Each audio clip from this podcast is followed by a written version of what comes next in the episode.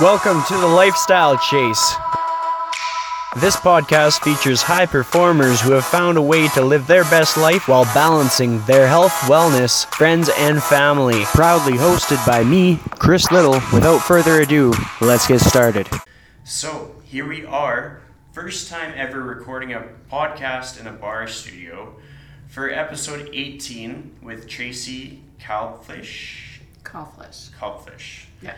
It's the worst last name pronunciation I've ever done, but I tried. It is. It, it, it is a It, it's a tricky one. It is, and the B is silent. Okay, So Cawflish. It actually means uh, baby cow in German. nice. Mm-hmm. Well, that's pretty cool. Mm-hmm. How's your day going so far? Pretty busy? It's busy, but it's always busy. Good. It's a Good, good good. busy, yeah. So, take us through one of your busiest days of your week. Um, I would say every day is busy, probably except for a Sunday. That's where I kind of take my low down. But every day you wake up, you get the kids up, go out to school, off to work, make sure you're home to pick up the kids, afternoon activities, come back to work. So they're all busy, but it's manageable. It's all time manageable. So What time does your day start, and what, what's the first thing that you do to start your day? Actually, I wake up at 6:30, get a hot cup of coffee, and I make my social media post before the kids get up. Oh, nice. So I have that from 6:30 to 7, make sure that that's done, usually by 7:15, and then I start waking the kids up after I have breakfast ready, and then as they're getting up, you know, you make the lunches and they start heading out the door at 10 after 8. Last one goes out at 8:25, and I come to the studio to teach a 9:15 class. May teach multiple classes and then do the running around, whatever I need to do for the business, and make sure I start my daily pickups at 2:49 feed them supper, either come back to the studio or else go to sporting events. nice. Mm-hmm. That sounds lively. I bet you never get bored, hey? No, no, it's it's never boring when you have five kids. It's not boring. So tell us a little bit about the, the studio that we're sitting in right now. So this studio it's called Sculpted Finery. I actually came up with the name of this studio because of a clothing line that I have coming out. So I initially started the clothing line and then opened the studio. So that's how that name came about. And in this studio we offer barre, pound, and yoga. So they're all very different very different workouts um, the barre it's the isolated small movements pound is with the drumsticks and i have a yoga instructor that's certified from dubai so excuse me she comes and teaches either in here but i share the space with inferno fitness or else she'll go and teach warm pilates Nice. so mhm. So, how long have you been in this space? i opened october 13th of this year 2018 so exciting. It is exciting, and it's you know still those days now. I'm like, what have I done? Why wouldn't I just go and and work for someone? But this is my passion, mm-hmm. and sharing it with amazing people like Inferno Fitness. They are amazing to share a space with. It's different when you share a space, but we are two different studios. So our passes are separate, our clients are separate. So it's just, but then we do offer that combination to the clients when they do come in. So yeah, it is exciting. I do like to walk in and be like, oh, this is mine. This is what I like. And then, you know, even to see the kids look when they come, they're like, this is my mom's studio. But yeah, and then some days I'm like, oh, I, I could probably do without. But no, it's my passion. So I can't ever really see myself do something else. Totally. So- and for mm-hmm. people who don't really know your, your backstory or how long you've been in the industry, tell us about your origins. How did you get started with, with barre? Well, I started to be certified for a group fitness instructor, and then some pa- paths crossed with some friends. And I originally started at a barre studio in Sherwood Park, 2000, the summer of 2013. Had the opportunity to, two years later, to go and open my own studio. And I did open and have a studio running in Windermere for about two and a half years. And we have five kids, and two have health issues. So after February, the end of February this year, it wasn't feasible for me to be traveling back and forth to Windermere when I was always at the Stollery and the Glenrose with my son. So I was very fortunate that I was able to leave that space and leave my lease And it was a lot of getting my son better and recovering him. And then finally things seemed to be on track in September. I my path crossed again with Mel from Inferno and I just asked her, I'm like, do you have like a space that I can come and teach pound and just rent out from you? And she's like, well, here's the landlord's number. And within a blink of the eye, I was had a lease and started painting. And it's awesome how things just kind of fall into place, especially with the people that you surround yourself Mm-hmm. with. Like, if we're kind of authentic to ourselves and passionate, people tend to to get closer to that and they want to support that. Mm-hmm. Well, the Um, support is crazy. From I have had quite a few clients from Windermere, but even originally when I started in Sherwood Park, Sherwood Park clients would follow me to Windermere, and now so many are happy that I'm back in Sherwood Park. Yeah. So the just the response of original people that I used to once instruct and and do classes with. So it's yeah, the response is amazing and just the support. And I'm from Sherwood Park, so now I can come to the studio, drive seven minutes home or five minutes, do stuff with the kids, and then come back. So it doesn't seem like that big commute. I'm not away as many hours from my little people. So Exactly, and that that makes a huge difference because like even for myself, my my main gym, I traveled like twenty six minutes. Now I travel like four minutes. Mm-hmm. So it makes a huge difference, and like I, I could see how things could change as as time goes by. Maybe I'll travel for certain things, but in in this time right now, where I can train like ninety percent of the the clients that I work with in a space that's super close to my house, it's mm-hmm. awesome. it, it doesn't seem as draining when you don't have to make that long commute. Yeah. And especially with the traffic now, and gosh, even the gas prices, I'm like, oh, thank goodness I don't have to drive all that way. But it it does it s- seemed draining because you're like, oh, I have to go home and then I have to drive back. So it it's a lot more enjoyable not Did having that big you- commute. have a routine for your long commutes when you were driving over to Windermere? Yeah, I pretty much just stayed there. Yeah. So That I would works. yeah, I'd go in the morning and I'd be there till after supper and you know, you look back now, absolutely no regrets, but I look back now and wow, did I learn a lot. Like learned so much and I think that's what pushed me because you know at first when you close a studio you feel like a failure and I'm like okay, well, I failed at being a business person and I feel like I was a bad mom. But then my middle daughter, she just looked at me and she's like, Mom, it wasn't a failure. Look what you created, look what you did, and look what you learned from it. She goes, You just have to bounce back on your feet and move forward. And what I learned from there to make this studio even better than what I had, it's I definitely take it as the best business opportunity that I had. So I'm glad to be back on my feet and back opening here.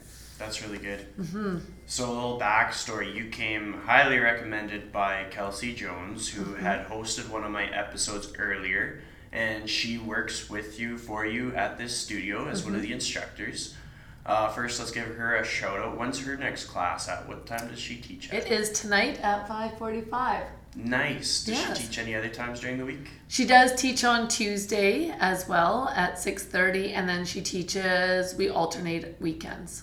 So, yeah. That's awesome. But she'll she's having some time off from her full-time job over the Christmas holidays, so she'll be in the studio quite a bit. And she's amazing instructing. You know when you go to a fitness class and yeah, you like to get your butt kicked and that's exactly what she does. But the one thing she can work you hard, but her instructing voice is so good. You know when you can go to a class and you listen to someone and you're like, okay, I'm just going to tune out the voice, but I'm going to do what they're telling me to do. It's like she's such a pleasure to listen to as she's instructing. So that was the one thing when we started training her as instructor in the old studio.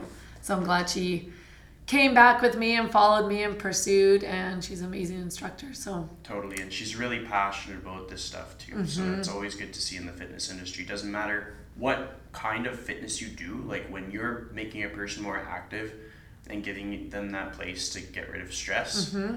you're you're doing a good thing. yeah, Um, she recommended you based on like your ability to overcome some pretty tough things that that get tossed your way in life, and also being mm-hmm. like a, sort of a, a leader in in business and in fitness, and like taking a dream, a passion, and just running with it. Um, when I was researching, one of the things I did was I looked for a video to try and pronounce your last name, and then I was like memorizing it, memorizing it, and I still messed it up. But I knew there would be videos about you because I saw the story of one of your your son. Mm-hmm. Um, and I just want you to tell our audience a little bit of backstory about some of the obstacles and and some of the stuff there. So, 10 years ago, my son got diagnosed with a brain tumor. And it's when you're in the Stollery, when you have a child that has health issues, it's we've always owned a trucking company, so I did the books, and it's made it very hard for me to actually go out, have a nine to five job because you don't know when his surgeon's going to call, you don't know when a doctor's going to call. So that's what made me pursue the fitness because then I knew I could have my own hours. And having him as a sick boy and in and out of the hospital, it just no one would hire me in that ground. So that's why I decided to become a fitness instructor. And I've always liked fitness. Like I would go to Millennium, I would go to Glen Allan Rec Center, and I'd have my little posse, my mom, maybe two, three people, and I would put them through workouts. And they're like, you should be a fitness instructor. So hearing that over months, over years, like even when I had the kids, put them in the daycare, and then I'd just little instruct because I wasn't certified at that time. And then just hearing that, so I'm like, you know, I'm going to look into this a little bit more. It would give me my own hours having. And then we had kid after kid. So, long story short, we have five kids now. And when I started five years ago, it was good because I could teach my class. I could go tend to my kid. And if he was sick or if we were in the hospital, then I would just give up those classes. So, that is why I closed down the studio of this year. It was a hard decision. I'm sure I could have used my force and my energy, but he had his second tumor, brain tumor, taken out the end of February. And it's just one of those things, those days that you can have with your child, and you never know anyone's story. Like so many people in Sherwood Park, I would walk into that door and you'd see one lady crying or one leaving throughout class because she couldn't do it. Like you don't know what's going on in their life. And there was so many times I would teach and then I would just leave that student. I would just start to cry and they'd be like, What's going on? I said, Oh, my son's really sick. It's touch and go right now. And no one knew. They're like, You come into that studio, you leave it at the door. They're there for your energy. You want their energy. You give them the best class that you can and go on with it. And it's those people that made me keep pursuing. And that's why I reopened here. But yeah, he's been in and out of the hospital since the end of February at the Stollery. Didn't go as diagnosed this last tumor, so he lost mobility on his right side and he wasn't able to write. So we've been at the Glenrose since the end end of July, middle of August. So there was just no way that I could have ran a studio, and um, I'm sure I could have, but I didn't actually have the energy to do it. So he's been now out of the Glenrose, and yeah, he's been all over the news. It's it's great to get mobility on his right side. He's been getting hockey sticks, and him and his OT at the Glenrose discovered that hey, you like hockey. If you use a screwdriver, this is going to try and get you some strength in your right hand. So we made this Adirondack chair for his dad for Father's Day.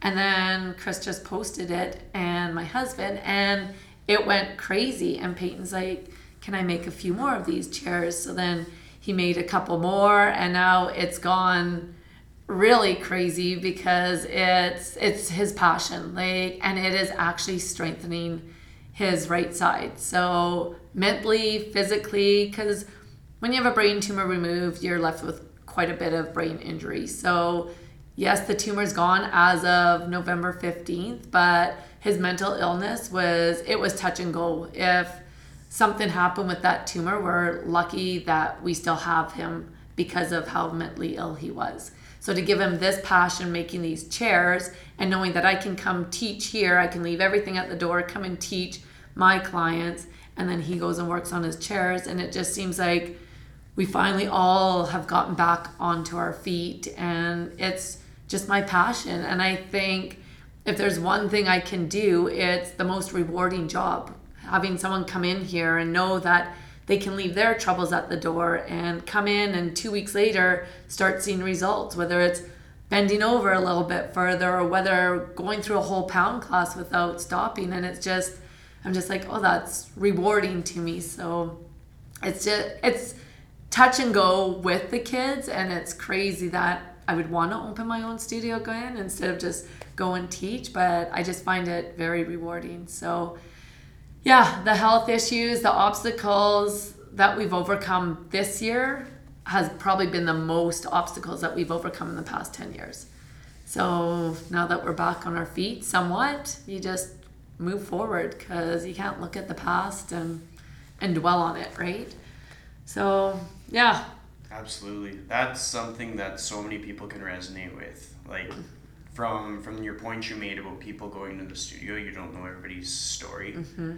Because I'm because I have experience with like group fitness teaching spin, which I stepped away from. Um, I, I can see things from like the group fitness standpoint and I can see things from the personal trainer standpoint. Personal training, it's really easy to make that connection with the person. Like you're mm-hmm. looking them right in the eye. Group fitness, you have like your front entrance, you have the desk, you have all these people coming through. Like some people will go to a studio for the first time and they won't they won't get that connection kind of thing mm-hmm. or maybe they do but it, it doesn't feel real kind of thing so it really stands out when when there's a space where people actually make a connection and actually follow up and they say how are you doing? And if you mm-hmm. said uh not so good they will follow up kind of thing mm-hmm. or people who have the intuition to like see a person walk in the door see see how they're holding themselves and know that something's wrong. Mm-hmm. And know that sometimes just being present and being attentive is going to be the, the game changer for their day. Yeah. like fitness is such an underrated thing in how it can help people through some of their biggest obstacles Oh, exactly. so with with your journey into barre did you have any dance background or was it all just kind of group fitness and then just moved from there kind of thing Well, barre is a fusion of Pilates, yoga, and ballet.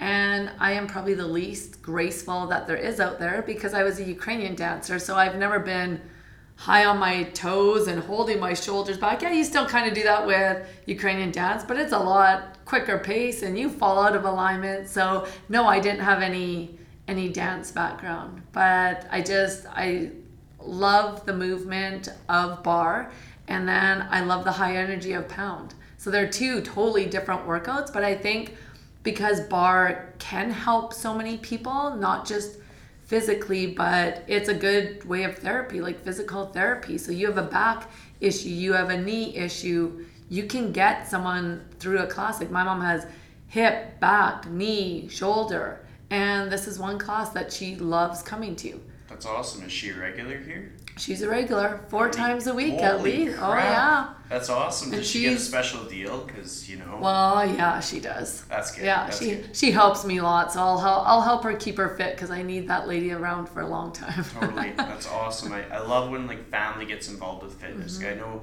even with with my my parents, I'll go visit them and I'll show my dad how to do a dead bug, and then my mom will laugh because he's on the ground flailing his limbs in the air. But you know, Yeah. like little bits and pieces. Uh, I find like when we're passionate about something, it tends to, to rub off on the people Mm-hmm. around us. Like sometimes when I'm feeling down in the morning, I'll wake up and I'm like, ha, because of me, some poor sucker feels pressured to go into the gym. Whether they're my client or not, they just know, ah, crap, I gotta do this because Chris is doing it. So or because of you, they can't get out of bed because of the workout they did prior, right? Oh, but it's too. that feel good workout. yeah, yeah. Yeah. I, I try not to rehabilitate people with like heavy leg days or anything, but you know, Yeah. the odd day they'll they'll feel it when they're walking the stairs at the mall or something. Yeah. Um, so how about your other kids? You have five kids. Five kids. a lot of kids. Yeah, four girls and then my boy. So Okay. actually, all of my family, it seems like they've migrated to what I do because the barre, like I've always had boys at the barre or date night, which I'm hoping to bring back into here in the new year. So my husband has come to barre a few times, didn't love it, but he'll come because I'm like, oh, date night, like you have to come. And then my two littles, so I have age 8, 10, 13, Peyton's 14, our boy, and then a 16 year old. So my two little girls, I actually go and teach uh, fit kids at their school, and they asked me to do pound, and it's crazy how much these grade three to sixers love this workout because they're constantly doing something. They have to pay attention. And then just from that, the teachers asked if I can come in after school to teach barre and pound as their workout. So then they don't come here. I, I go to them, they do their workout. And then my daughter, 16 year old, and my 13 year old come probably once a week and they'll try barre, they'll do pound. I've taken them to hot Pilates.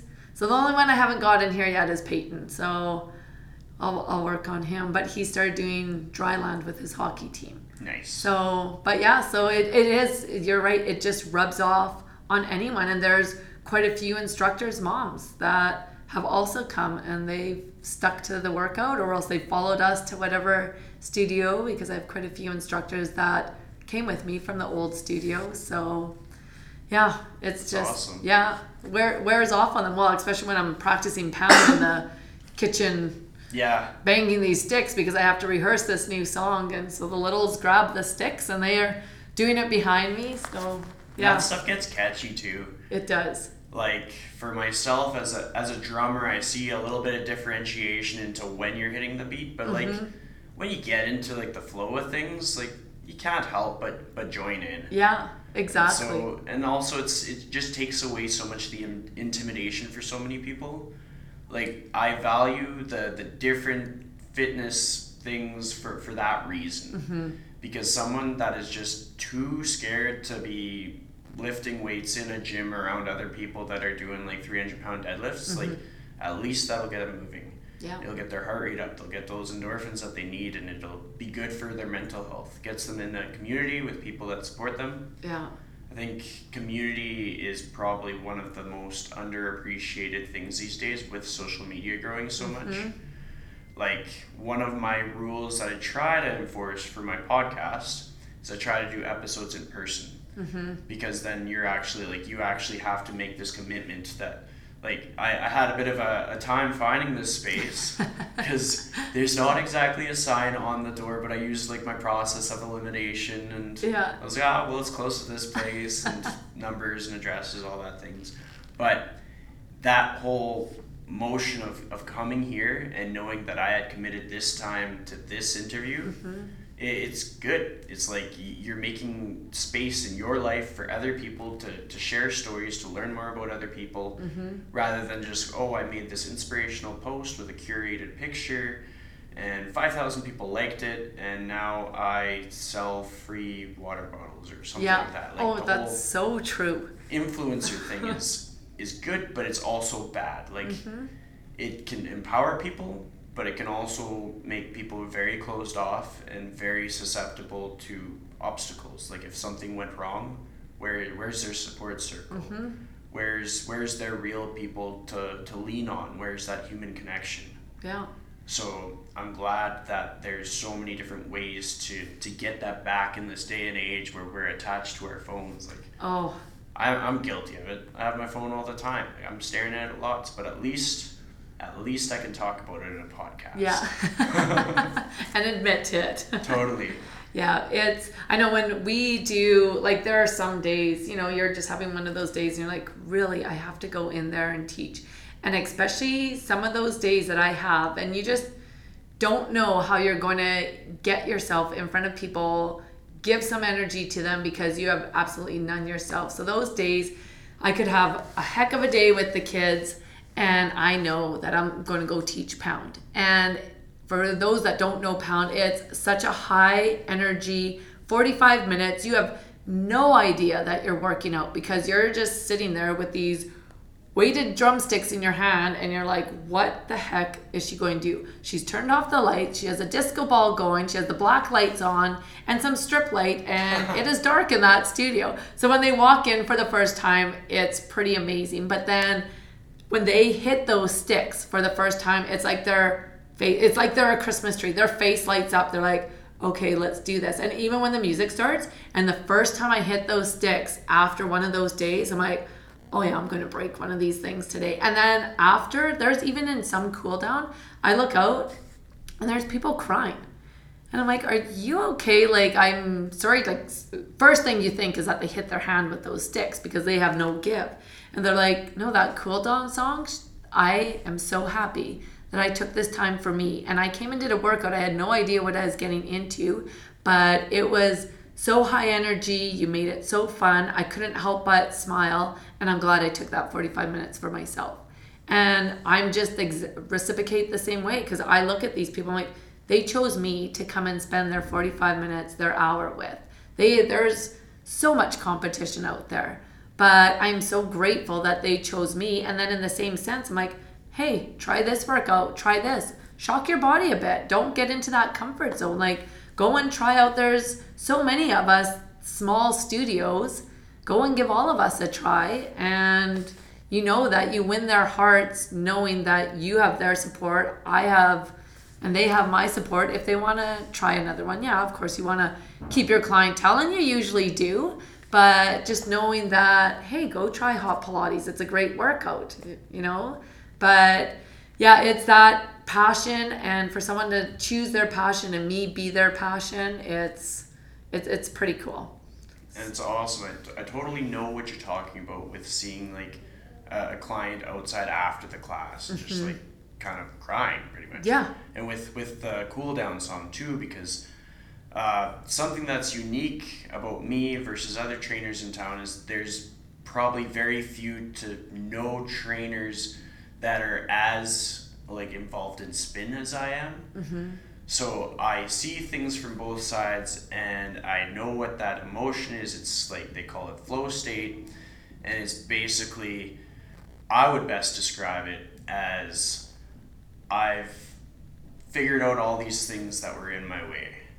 And then finally, I, I found that I could, could just overcome it. Mm-hmm. And whether that be with the other bodies in the room or with some physical overcoming in it, and then you get that paired with just the right song, and you feel that energy, and you just feel unstoppable. Mm-hmm. And the great thing is, no matter what people do for that, they can apply that to like real life. Like I am confident that if if I can get a person to flow state, I can get them so that they would be confident enough to ask for a raise or they could be more confident just walking around mm-hmm. just because they don't their self-talk gets so much more positive and well, I mean, their their physical appearance is going to change too. Mm-hmm. And like looking at yourself in the mirror, there's never anything bad to say about looking yourself in the mirror and thinking, yes, I, I am proud of that person. Yeah. But just that whole like facing that mental block, because physically, if we can get there, but continue, and then you just get over that hump and then keep going, kind of thing, that mm-hmm. it's such a good mental trigger. Um, because that's really the only thing that ever holds us back is our self talk, what's mm-hmm. in our mm-hmm. head, and those little emotions that we get so good at feeling. We get so good at like talking ourselves down and just dragging ourselves down. So fitness being a modality where like you can talk yourself up, and whether it's like a corny thing or whatever, like you're able to pump yourself up. Yeah. Now that I say corny, it is important. I think some of the best instructors of any fitness thing or best trainers are very sincere, very genuine. Mm-hmm. They everybody has a different story, but if they're able to tell their story, it makes them a lot easier to, to sort of buy into or to create that like long lasting bond. Mm-hmm. Um, most of my a lot of my trainer friends have some some sports background. Some of them got injured. Some of them it's like a weight loss story, but they all have a story of, of some sort. Mm-hmm. Some of them it was like facing anxiety. So I'll, I'll hear people talk about how they want to get better at their motivation. They want to like come up with better things to say for motivation. Mm-hmm. Like, well, that's not quite how it works. Yeah. like, you don't just uh, go on the Instagram, look up the quotes, memorize them, and just say them out one after another. Yeah. Because it doesn't matter how good of a speaker you are, how good you are at like uh, saying like using your voice to uh, present a quote. Mm-hmm. People people know. People yeah. can tell. Yeah. I think the, you can tell when it's rehearsed. Totally. or if it's coming from your heart, right? Like if you lived it out or if you didn't, kind of thing. People mm-hmm. know. The most powerful, impactful moments I've ever had are when somebody was pretty much just vulnerable. And I know that's like a buzzword. Everybody likes using that word this year, last year, vulnerable, authentic, all those words. But when per- a person shares like their weakness, when when they can show you like, look, like this is where I fell down, and here I am with you, telling you I'm not afraid.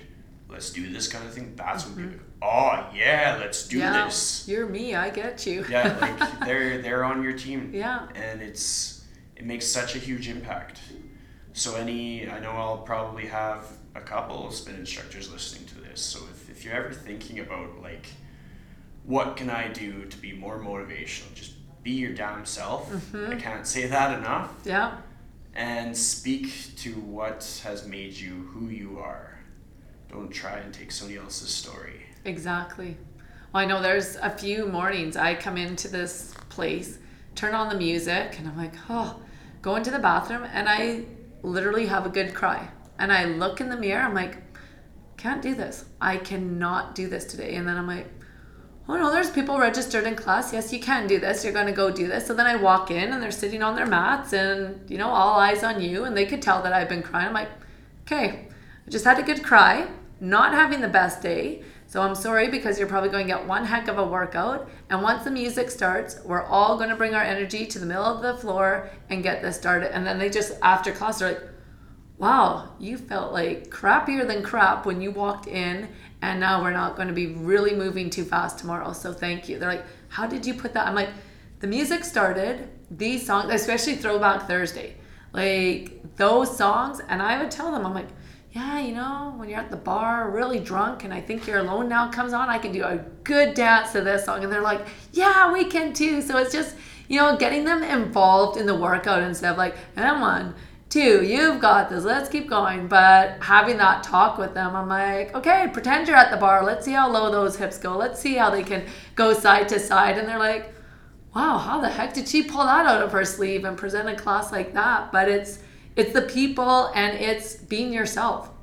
Like I could have came in here and all like flamboyant and fake, but I'm like, look, I just had a good cry. It was the worst day ever, worst morning ever. And but here I am. We're all here. We all showed up. That's the most we can do, and let's make the best of it. And it, those are probably one of the best classes that I ever teach. Is when I just come in and you have to be open with them. Totally. So instead of like, oh, okay, yeah, here we go, best day ever. Well, those are the, the best classes I've attended of people's as well. Like a lot of karma classes turn out to be like barn burners. mm-hmm. If it's usually if it's a cause that the person can really resonate with, like oh you're you're in for it. Like, mm-hmm. that person's gonna light the place up, and most people are bought, bought into it because whether they're there because they support the cause or they support the person supporting the cause, like mm-hmm. they're bought in, they care. You'd be amazed, or well, you wouldn't be amazed, but some people might be amazed with how much their their clients buy into them. Yeah. Like when you have a group fitness studio or when you're a trainer with like a roster of clients, like those people are your biggest fans. Mm-hmm.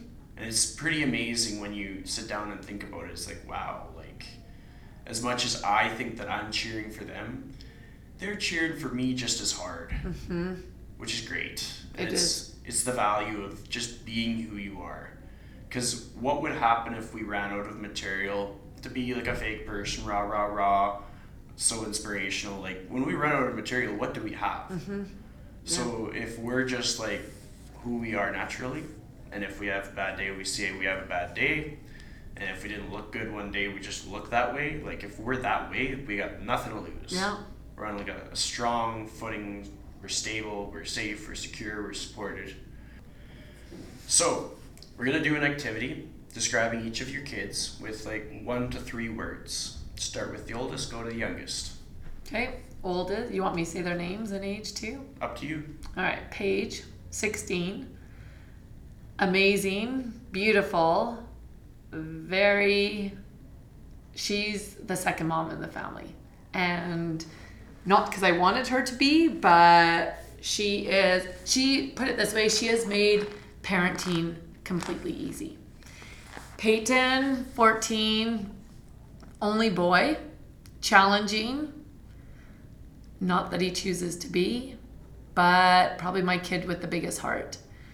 Cruz, 13, quiet, tiny, academically, probably the smartest person I know. Cadence, 10, super challenging, very, very much the boss in the house, and loud. And Courtney, added bonus, she's eight, and she's an old soul in a little body. That's awesome. Mm-hmm. If you had three values that you wanted them to instill going forward, what would they be, and how would you demonstrate that to them? Um, I do demonstrate and want them to learn to be yourself. Don't judge someone by their outside cover, and don't stop believing in yourself and others. And I tell them daily to treat people as you want to be treated. So they're, yeah, they're very motivational to me, and I'm sure I motivate them.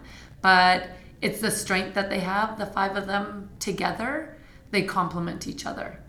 Do they get along pretty good? They Work do. As a little team. They do. That's yeah, good. they do. And they support, like, Peyton's hockey team. He doesn't play, he can't play hockey right now, but he goes in between games. But all four girls come to every single game. That's and he's not even playing. Yeah. So, but they support when someone's not doing right, and it's crazy because it's the 16 year old and the 8 year old. They'll hang out, or Peyton has a paper route. Well, that's the two littles that go and help. And yeah, they, there is fighting once in a while, but I think because there's so many of them that if one ticks one off, they just move on to another.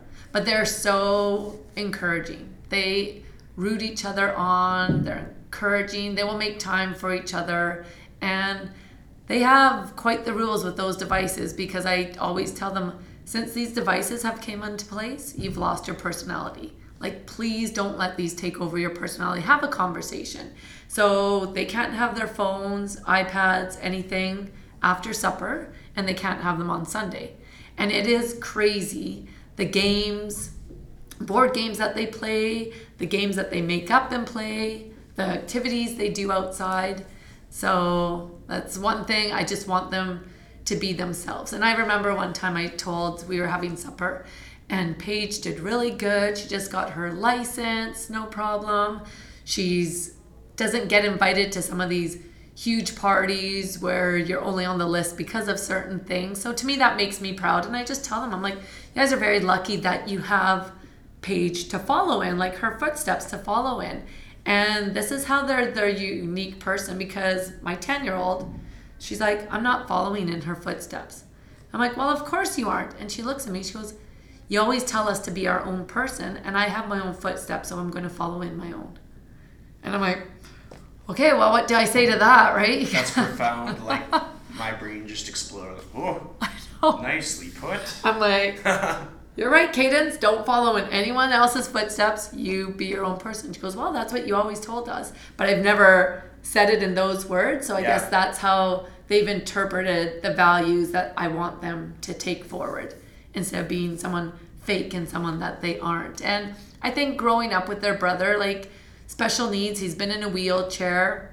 And I think experiencing that, it's made us strong as a family. It's made them strong as kids because now, you know, they would look at someone and whether they're using a walker or they're in a wheelchair, and they look at me now and they're like, could you imagine the challenges that they have? But look, they're still smiling, you know, instead of like, what's wrong with that person? And doing that. So I think it's really strengthened them and realized that, hey, life doesn't come easy. You're not entitled to anything. You're not given a silver platter.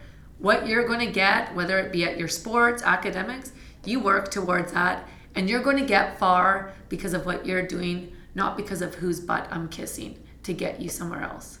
So I think they just like they're not spoiled and they're not entitled. They have their chores, but even when we walk into the stollery and the neurosurgeons look at Chris and I and they're like, hats off to you guys for staying together. Like 89% of the stollery families are separated. And he's like, what do you guys do? I'm like, we stick together. Like we don't let all of that social media overcome because nowadays it's different raising a 16 year old and i'm worried as what my eight year old is going to overcome but you just keep your grounds, keep your beliefs and your values, and make time for each other. And that's what they do. And I think because they do make time for each other, I think that's why they're so caring and loving. And that'll go forward like 20, 30, 40 years down the road. Like they're to be probably pretty tight. They're Mm-hmm. to support each other. They're each to have their own families, their own things that they do. And Yeah. you still need that support. So it's so important that it's being built in early on. That's right. And I like that uh, cell phone rule too. That's solid. Well, I can't stand those things because you know you would go with them and that's our time when we're driving somewhere, but they're on their cell phones. I'm like, hey, talk to me. But after supper, like, okay, I'll give it to you after school. Take that lowdown if you need to do your Snapchats or games or whatever you have to do. But after supper, it's homework. We're doing things as a family. We're going to sporting events, and I don't want to see your eyes glued to that. And then Sundays, it's usually the one day that the seven of us are actually home at the same time. So we make time for each other instead of on those phones. And I don't like how it staring at that phone right before they go to bed, their brain doesn't shut down. So then they're crazy tired in the morning and then who gets to deal with it? Me. So it's like I do boot camp classes before I even get to the studio. Yeah. Yeah. So, yeah, it's it's good. I just don't want them to lose who they are. Yeah. And it's the social media, like uh, so many kids at my daughter's school, how they're bullied and right to where the kid is taking their own life because of how it goes so far on social media. And I told her, I said, when you didn't like someone when I went to school, you'd take a roll of pennies, you'd have a good physical fight, usually not cause much harm, and then be done with it. It didn't Yeah. get streamed along social media and it didn't carry on and on to make the person feel like a piece of crap. So she's like, Really? I said, Yeah. But now, one person, like, there used to be this little chat group where it's like ganging up on people. But one person put something and then, and I'm like, You're not getting tied into that. hmm So it's different. But I'm like, Don't, don't be fake, chin high. Someone says something to you, turn around and fight your battle. Like, if you don't agree with what they said, speak up. Yeah. And you're not going to speak up and learn how to do anything if your head is glued to that phone.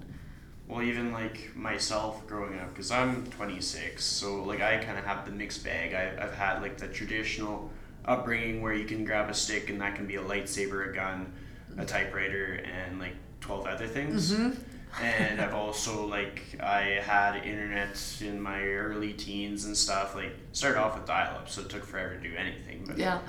like I was exposed to things like MSN Messenger and all those different things, and that became more and more like a, a mode of communication. But I also did like the the bike rides with friends and stuff like that, where like you'd have to physically go to see the person to talk to them. Mm-hmm. Um, and yeah, I can totally agree with like when when you have a dispute with somebody, rather than letting it bubble, bubble, bubble over like online platforms, actually just like figure it out. Like uh, I'm guilty for uh, I think it was like grade four or something. I threw a kid onto like the sand and just pinned him down. I was like, "Stop doing that!" And it's like probably the most aggressive I've ever been in my whole life, just as a kid. Yeah. But they obviously aggravated me. They had it coming, but like to actually live your life outside of, of a screen mm-hmm. and continue because like phones are great tools but i've also like been chilling with my my two nieces and the youngest one was playing a game and i was like so like how's school and she's like hold on i'm just like turning a corner in this game like what the heck but it was just one time that i i really noticed that i think uh my my brother and my sister-in-law do a really good job of raising them and they listen to the podcast so Oh, I, I hope that they get any little tidbits that that are new to them Yeah. but I also am pretty proud of them for for how they raised my nieces because they're good Mm-hmm. kids Yeah. so I like to hear about all the different tips and tricks like one day I'll be reflecting on all these past episodes I'm like now I have all the hacks I've gathered them from leaders of business and fitness all over all over Edmonton so I got all the the tricks Yeah. so Yeah, um, it's probably that's what my friends say. They're like, you're the one person that when the phone rings, we know it's you. You're probably the one only friend that we have that will pick up a phone and call instead of text. yeah So, and I'm, and it's just, it's crazy because I've so like a lot of support group. A lot of our friends are so supportive. Yeah. And it just is mind boggling sometimes how people let like social media and let so much get in the way of actually interacting with each other. Like I'm like, oh yeah, I'm free. Like let's go for lunch.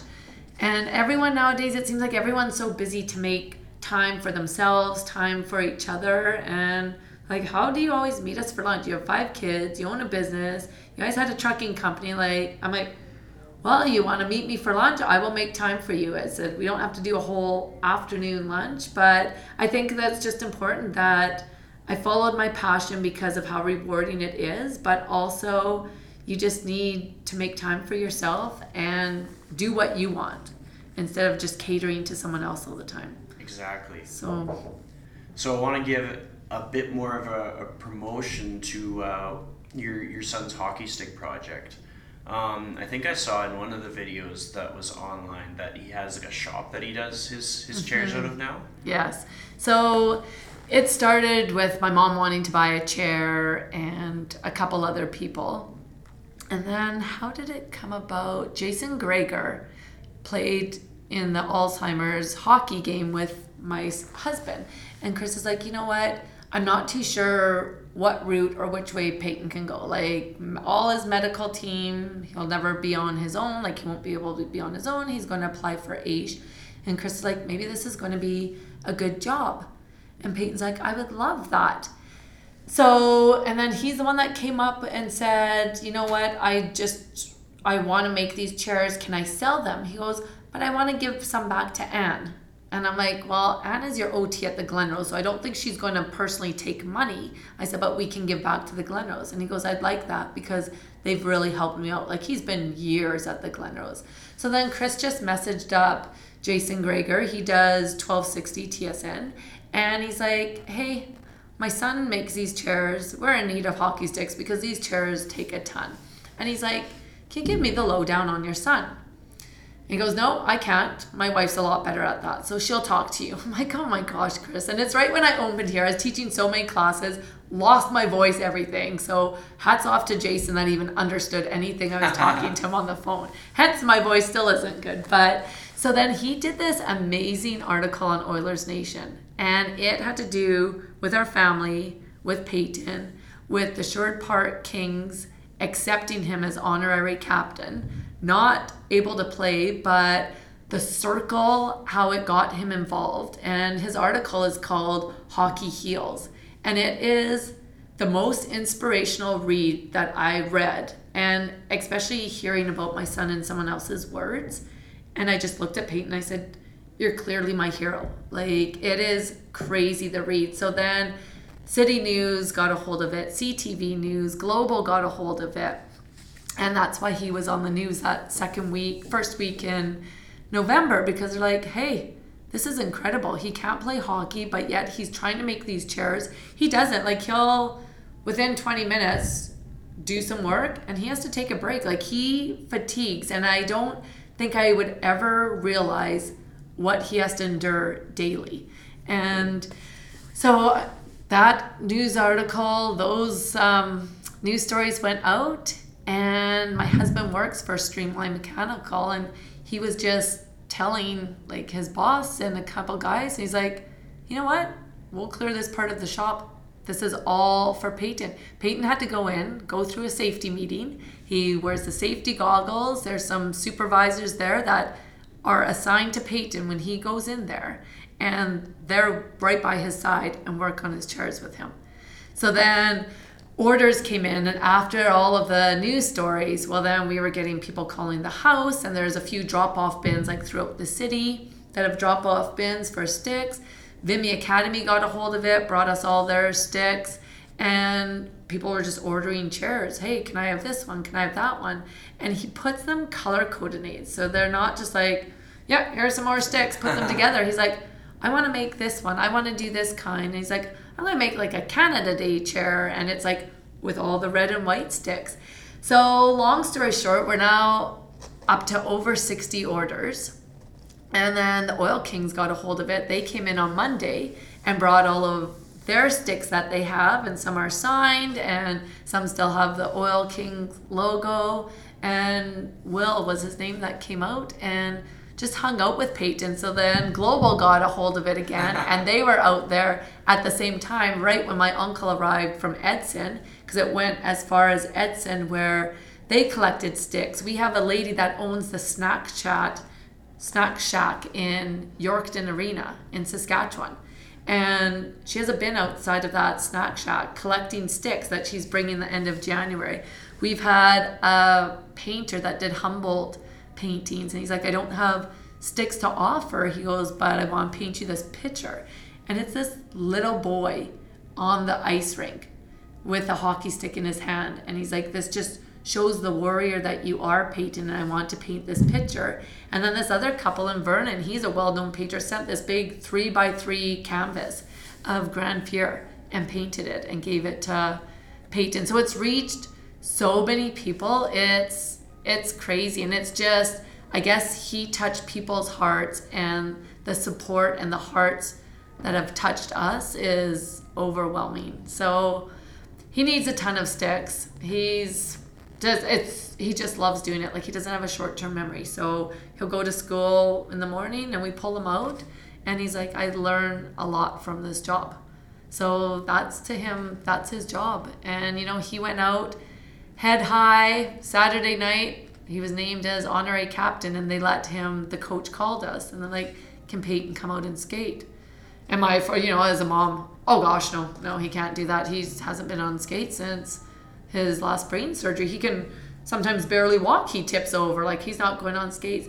How the team slapped their sticks as he was coming onto the ice, like these building the chairs, this hockey team. It honestly, Chris has been such a game changer in our house because it was right up to the beginning of October that we thought Peyton would take his own life, where he would ask his sister to help him. So it's it's just overwhelming, and just watching him, his strength, knowing that heck, I can go on daily. That's why I'm like, you know what? I can open another studio. Yeah, maybe slow. Yeah, maybe it's not going to be as busy, but that's my passion. And if my son has this fight daily to do his best and show me what he can do, it's worn off on me to reopen my studio and show my passion and give to people what I believe in and my passion and hope they share their passion and they do by coming and supporting me here. So it's been this year has been a whirlwind. Like I can clearly say, yes, it's been the worst year probably of my whole family's life, but secondly, we've learned so much and we're all like, yay, goodbye 2018. We're going to kill 2019. Absolutely. So That's incredible. If somebody wants to support the initiatives that have made Peyton get to where he is, what's the best way? Donate to the Glenrose, donate to his hockey sticks. donate to the Glenrose, the Stollery, and I think it touches his heart.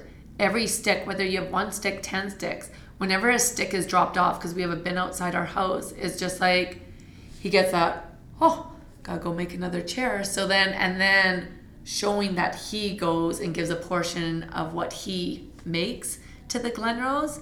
So I think donating sticks touches his heart. Yeah. And- what's what's the most convenient location to drop off sticks? We have, well, at the studio here, people can drop off at the studio. The sports closets in Sherwood Park Mall, St. Albert Mall, TSN Studio, Tier 1, they're in, they're a company in St. Albert. It is listed on my Facebook. And also, even just messaging us because we're more than happy to come and pick up the sticks. So, anyway, or even at Streamline Mechanical, they're just off Highway 16 and Highway 21. So, And what about people that want to buy a chair? What's what's the best way to do that? They can contact us at our home phone number Cool. and um, even message us on Facebook, but 780-467-8610. And yeah, we had a lady, I'm not too sure where she is. She's like, I love these chairs. Can I have six for my backyard? So it's it's it's heartwarming. So yeah, that's usually Facebook is the easiest way, whether they Yeah. don't want to direct message me or private message me, because then at least I have something to go back on. Totally. But we've had numerous calls into our house. Hey, can I get a chair? Hey, I want to support. And I think it's just touched how this boy, and he's not a small boy, like he's six two and a half. He's only 14 years old. But just showing his motivation for his passion, and he loves it. And he will literally sit in every chair and make sure that's comfy, make sure it's not wobbling. But it's even watching him tape the end of those sticks for the seat part, for the back part of his chairs. And you take for granted your health because watching my son, he has to take a break after each taping of that stick. And you just take for granted. And he's highly medicated right now. And his psychiatrist told us, she's like, what Peyton has to understand, your family, your friends, the community, is he does his best daily and he'll give you 110%, and that is his best. And if someone doesn't accept his best, then they're not worth being in Peyton's life. And I've told him that because he's been very bullied. He's lost all of his friends. He doesn't have very many friends that would come and hang out prior to being on this hockey team. He has a great little friend now that actually even misses school to come and help him. But this hockey team, they're 16, they're 17 year olds. It's midget double A. They have other things, I'm sure, that they want to do, but hockey's their passion and they put their heart on their sleeves. And how they've just brought Peyton in is overwhelming. He would message them one day, Hey, anyone want to hang out? One moment I look, open my eyes, 14 guys are in Peyton's room. I love it. I'm like, what are, and it was a Saturday night, and they just all came. They're like, yeah, let's hang out. And they all came. So, remarkable young men. Like, hats go off because they don't know how they've changed my son's life. And making these chairs, like, just people supporting the sticks. So, and he, he doesn't even realize that he's been on the news so much. He doesn't realize when a camera's in front of him. And he has the mentality of a grade three, grade fiver. But it nothing has gotten to his head. He's just like, oh, that was fun, hey? I'm like, oh my gosh. That's so awesome. it's yeah, he's just he's himself. What you see is what you get, and that's pretty much with everyone in our family. You come into our house, you're not going to get no special treatment. You're you're one of us now. You walk through that door, good luck to you. Now you're one of us. yeah, yeah. So yeah, so yeah, donating sticks is the best. Like I say, one chair takes 12 to 15 sticks, and if he has over 60 orders, so he's looking at a good 800, 900 sticks like as of now. But now this has gone spiral again because he was on the news last night again. yeah. So now we've gained more messages. And sometimes the right person hears the right thing. Like my my podcast has a fairly humble following, but there's a lot of game changers that listen to it. Mm-hmm. How much how much do the chairs typically run for? They're 150 now, but realizing how much time it takes Peyton and the material, and he gives 20% to the Glenrose. Um, we just think after he buys the material and that and his time, like he would do it no problem. But if we're looking at this as a little job for him, so right now they're 150. We were thinking of maybe putting them to $200 and create a good cushion if he has to apply for AISH, like just looking out for his future. And it's something that he enjoys doing. And that's So- something that makes sense, and I think a lot of people would support that, Mm-hmm. and stand by it. Um, it sounds like a pretty appealing chair for like maybe if if somebody was getting their new place, they need a new chair for their new house Mm-hmm. or Christmas gift kind of thing. Yeah. So I think that could get a lot of people people thinking about what they're gonna what they're gonna get for for Christmas gift or for just a little sentimental gift that has so much meaning to it Mm-hmm. and does so much good. Well, literally, you men are hard to buy for. Totally. like, so it's hard. But even um, one of the moms, the goalie's mom on the team, she's like, we donated those sticks. She goes, I wonder if Peyton can put, because each chair takes up two goalie paddles. So she goes, Can Peyton make a chair with some of Blake's sticks in it? And he did. And Peyton, the mom told me how special this one stick was. And Peyton's like, Well, I can't use it. It's broken in half. But what he did is took the good part of that half and put it on the side of the chair. So it was so he's getting this chair for Christmas and he kept the blades on the goalie stick. So instead of the average arms, he kept the blade. So it's Blake's goalie sticks on these chairs. And then heartwarming, Tylene Trophy was so nice. He created a logo with two sticks and the brain tumor ribbon and put Peyton's project for each chair. So he donated these metal plaques to stick on each chair. That's awesome. It is. It's the community. It's been overwhelming, or even like the city, the province, and streaming into BC and Saskatchewan. Like, it is amazing. And it's just, we call him our hero every day. And if you're just having one of those days and you know something didn't go right or you think you're entitled to something it's that's what the coach said of the hockey team he's like you don't realize how it's made the boys on this team realize you just don't get what's always given you need to fight for what you have yeah. so it's yeah it's it's very heartwarming i learn a lot from him Totally. Well, I think everybody that listens to this is going to be pretty inspired. Oh, and they'll have a lot to take away from this. And usually with with any of the show notes and stuff, I'll always leave links to like the different foundations, like the different charities. I'll uh, leave some uh, links to the videos for reference so that people can kind of get the other perspective. And I'll add in that article that was on Oilers Nation because that sounds like a good read. it it's incredible it you'll leave that article and you'll be like I'll honestly Well, probably cry. Oh yeah. I don't think well even when Peyton went on the ice on Saturday, I don't think there was a dry eye, but we've had so many people that read that article and even like some of the moms on the hockey team like, "What? We had no idea." It stems from Peyton's life. It stems to how cuz he got denied to be on a team. All he wanted to do was be a water boy. I'm not going to say what team, but that crushed him and that made the beginning of October so hard for Peyton. So Yeah. hard. So Logan, one of the players on the Kings, his mom asked me one time, she was like, Do you know the coach? Do you know this Tyler Steele? And I'm like, Tyler? Yes, of course I know him. He goes to Camp Everest. That's the only camp Peyton can go to. It's a brain kids for brain tumor, brain cancer. And you have nurses going, you have their neurosurgeons going, their neurologists going, and it's a camp for these kids to be who they are, not be judged, not be bullied. And Tyler goes, he always went because of his nephew. Unfortunately, his nephew passed and he kept going. And it was because of Tyler that wanted Peyton to keep going to this camp. And it was hard for me to let him go for the four days, but he loved going. So when I'm like, yeah, of course I know this guy, she's like, well, this is Logan's head coach. I'm like, oh, he's a fabulous man.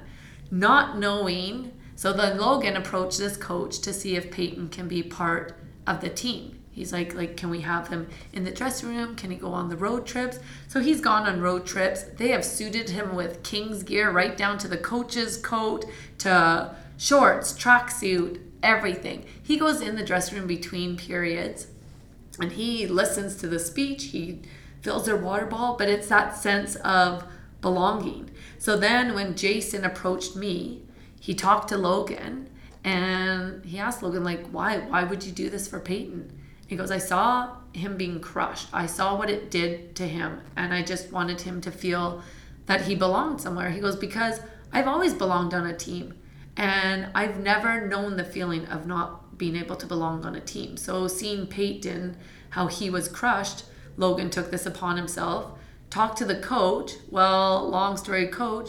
Uh, long story short, the coach has been through so many obstacles. So Jason went in, talked to uh, the coach, and stemmed as to why this coach is now coaching because of all the obstacles he's faced. Like it it is the most incredible, and that stems right to how the Glenrose has helped Peyton get mobility. Like his first tumor being removed, he was equivalent to a six month, and at the time he was five years old. He couldn't walk, he couldn't talk.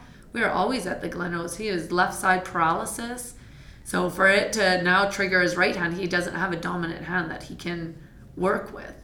So Oilers Nation, read it. I encourage anyone to read it, and you'll just realize like, hey my life isn't too bad. Me backing into that tree, that wasn't the end of the world right now. Like it, it's it's crazy how reading someone's story that you don't know, like it not being your friend, not being your family, but a complete stranger's story and an actual physical, real human, makes you realize, hey, you know what? If this kid can get through that, and if these people have stuck behind them, yeah, my life isn't that bad, and let's go out and support. Like we've taught so many different values into our kids, and just because of their brother, like we drove home from the Stollery and we drove past the cemetery, and my kids are like, "Do you think there's kids in there?" Because at first my little, she's like, "What's what is that?" And I said, "Well, when you pass, that's." like a cemetery so then your loved ones can still come and have that time with you and then we came from the Stollery, we came from seeing Santa, and they're like, so those kids don't get to see Santa anymore? I'm like, no, they don't. I said, so that candy cane that you guys were fighting over because one was broken and one was whole, consider yourself lucky because eventually they're all going to be broken when you bite into them. So then the next day, I could tell that something triggered in one of my kids, and like, so if those kids don't get to see Santa, can we be Santa? So probably for the last six years, we go grab a hot chocolate, we're in our jammies, we put on a Santa hat, and we go and put it's called the Garden of Angels, and we go and put a candy cane on all these kids where these kids are. And to me, when it's Christmas time, the first thing my kids ask is, when are we going to go and see the kids? So I'm just like, my my son has really really made my girls strong, and they've just they've just learned so much. And yeah it's unfortunate. I don't i don't bless this upon my worst enemy but you make the most of your days. You learn from so many things and you go with it like yeah i could i could have given up i bet you over a hundred times this year. I thought i was done. And then looking at my husband how tired and he was done. And things happened to us this year that i would have never ever thought would have happened. But i look i'm like you know what? End of the day, I have my five kids with me. I'm with my husband. I don't care if I live in a tent, but as long as I have my family with me and my mom, like it's incredible what and how she helps us. But you know what? Life can get pretty crappy, and I we've hit rock bottom, and somehow our head is above water. I don't like to say that I torture people, but yeah, I torture them, and it's my passion and it's rewarding because I love to see whether it's at the end of the class and they like me again or whether it's two weeks or a month down the road and they're still coming back because this is their happy place. They walk in and they're like, I need this right now. My heels may not be high, I may not pound those sticks right to the floor, but I'm here. Yeah. And that's that's all I want to see. So yeah, it's it's crazy. Life teaches you things. It doesn't destroy you. It definitely has taught me a lot. It's taught me so much about loyalty of people. Like this year when we hit rock bottom, oh yeah, numerous friends that are no longer friends, but at the end of the day, I have the ones that support me and like me for who I am, not because of what I drive, not because of where I live, not, you know, they support me and they're there for my kids and me. So it's it's crazy. Life Yeah. life is crazy, but at the same point, it's so rewarding. So What an episode, I tell you. Like, if people don't listen to this one, I'm gonna be upset. there's many times you don't know how I'm holding all this back, but I'm like, okay, I'm gonna look out those windows right now because I can't look you in the eye because I'm ready to break down. But there's no harm in crying, right? no, if you have an emotion, you feel that emotion. Yeah. We're gonna wrap this up. Get to our last question, which I ask every every guest, and they all answer it a different way. But if you could give people one piece of advice on how to most authentically live your life to the fullest, what would that piece of advice be? Live it to the fullest make time for yourself treat yourself as number one instead of saying yes to everyone and bending over backwards and doing things to people especially people that don't appreciate you're you're number one and if you're not strong you're not healthy you're no good to anyone That's great advice. Thank you so much. Well, thank you. Today. thanks I'm sure I'll see you around. oh yeah at the barre Only a matter of time.